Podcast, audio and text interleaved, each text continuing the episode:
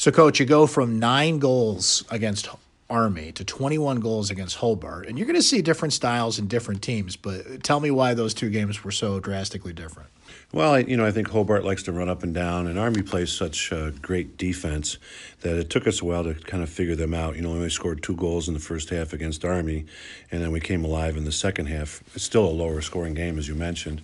And Hobart likes to get up and down, and uh, they uh, Hobart won a few more faceoffs than I thought they were going to. I thought we'd have some more possessions, but uh, really came alive in the second half offensively. Hobart was a really quick team. That's one of those teams like you keep an eye on. They could do some damage down the road here if they keep this up. You know, we played Hobart last year. I think we were undefeated when we played them. Uh, we had a big game out at their place, played pretty well. And this year they're an improved team, so they're better than I thought they were. They got some really go-to players, uh, Holden and Madonna. We had, you know, really great games against us, shoot the ball from the outside. And uh, especially when they can win some faceoffs, they're, to give that ball to their offense, they're pretty dangerous.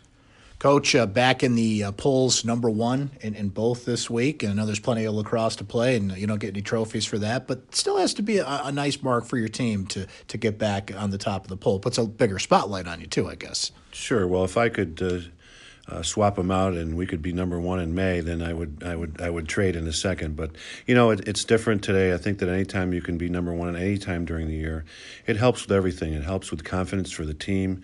It helps in recruiting, the fact that you can say you're number one. And uh, it's I, I can't find a negative to it, as long as we don't uh, think we're number one and not, not play like we're number one. Tucker Dordovic, somebody that really broke out in that Hobart game. He had five goals, a lot of highlights in that one. And we talked about him a bit, Coach, how he's getting back from that injury, getting back into the flow of it. It just seemed like everything came back together for him in that game. What, what did you see there, and, and what can he continue to, to do and build on that performance through the season? Well, you know, he's done similar things before a couple of years ago, and uh, we've been waiting for it. So to see him break out, I think, does a lot of good, uh, and especially in a, in a game situation like that where we needed him to pick it up.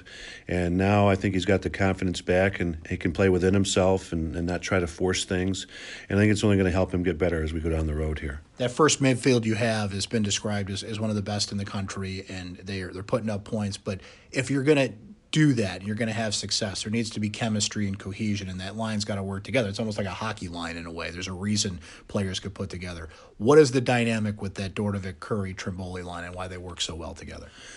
Well, I think that, uh, you know, partially it's teams have played us. They've wanted to take the attack end of things away from us, and we've had to rely more on that midfield, and, and fortunately we can. They're all very good athletes. They all have a great first step. They can shoot with both hands, which is, uh, you know, to have three guys that could be able to go to their weak hand is unusual. Uh, so it's kind of pick your poison on who you're going to pull with them.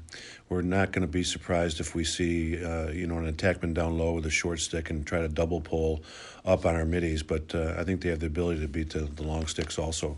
Chase Scanlon with four goals against Hobart as well. And now that he's, you know, a month in practice-wise, now four games in as well, do, do you feel like he's getting comfortable and, and he knows what kind of role he can play with this team? Well, I think so. You know, he's uh, got a quick release on his shot, and he's been able to dodge a short stick, Uh, which is helpful. And, uh, you know, I think the guys know he is. They look to him. They, you know, uh, Rafis certainly finds him a bunch uh, at the end of a play. So it's uh, it's great that he's fitting in and playing well and finishing the ball. Griffin Cook, uh, while we're on the attack, Coach, uh, it was interesting. Uh, I think he kind of described himself this week. He likes to be an agitator. He likes to go out there and, and kind of kind of throw a monkey wrench and things. So you mentioned you got Rifus, you've got Chase, you've got some talented players. Not that Griffin can't score or get to the cage, but he, he kind of likes to mix it up a little bit out there. Yeah, you know, uh, very good. I'm starting to see shades of what we saw in high school. He take the ball, dodge the ball. He had a really great play the other day where he dodged two defenders. They brought their goalie out to shut off and, and try to take the ball away from him. He got by both of them and scored a goal. So I think he's just going to get better and better as the year goes on. And we also want to get Owen Seabold in a little bit more to help out, because it's a different look dodging-wise, you know, a six two, six three athlete. Uh, that's a different matchup than all the other attackmen. We know Nick Mellon's not going to play this week. We've described that it's it's week to week. You don't want to push it. You don't want to force it at this point. But let's let's get an update on, on him first. And then I know that uh, Brett Kennedy had a little frustration last week. There were some penalties that led to some goals, and, and that's something he wants to work on. Yeah, well, in Nick's case, I think, you know, he is getting better every week. Uh, we want to make sure that he's one hundred percent, as we've talked about on the shows before. Uh, it's a type of injury where if he goes out and he's not completely healed, he can re-injure it and have a bigger setback. So we really want to have Nick uh, at the end of the year healthy one hundred percent. And the fact that uh, I think Kennedy's been pre- playing pretty well. He, uh, I, I think he tried to do too much against Hobart. He had uh, three penalties and overplayed Holden a couple times to give him a goal. So we just need him to play within himself, but he's uh, very capable of doing that. He's been doing a good job in, in practice, and again, that helps not have the urgency to get Nick on the field. Where would you put uh, Jacob Fopp and Peter Dirth health-wise at this point, Coach? Well, um, Dirth will be he'll, he he could get out there against Hopkins. We're not sure yet on that. Uh, and Fopp will be out there against Hopkins, yes, definitely. Hopkins is next, as you mentioned, and this is one of those games, Coach, where it doesn't matter what your record is, it doesn't matter what your ranking is, it doesn't matter what their record is. Now, they are one and three to start the season, so that's noteworthy, but this is a rivalry game, and this is one of those games that no matter where you play it, no matter what the situation is, it's going to be a competitive game. What is it about this Hopkins team that you're looking at? Well, I think it's uh, you know it's we've gone back so so long with Hopkins and been in championship games together that uh, you know there's common common knowledge of one another, and we just go out and we both teams play hard, like you said. We don't look at the the past records or the season records. Hobart's capable of beating everybody. I think Epstein has been uh, hurt for them. He's been probably seventy percent of their offense as of a year ago, and he's playing at about fifty percent right now. Uh, that's of last week. Who knows how he's going to be against us on Saturday at one o'clock. Uh, but this is a team capable of beating anybody. I watched them play last year. Uh, and from when we played them early in the year to when they played late in the year, they were a completely different team. They were excellent going down the stretch, and uh, we're hoping it's not going to be the case on Saturday where they they start to come into their own again, and Epstein's one hundred percent.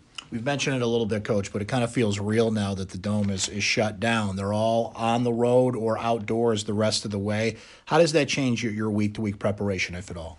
Well, uh, you know, as we're talking, we'll be outside in about thirty minutes.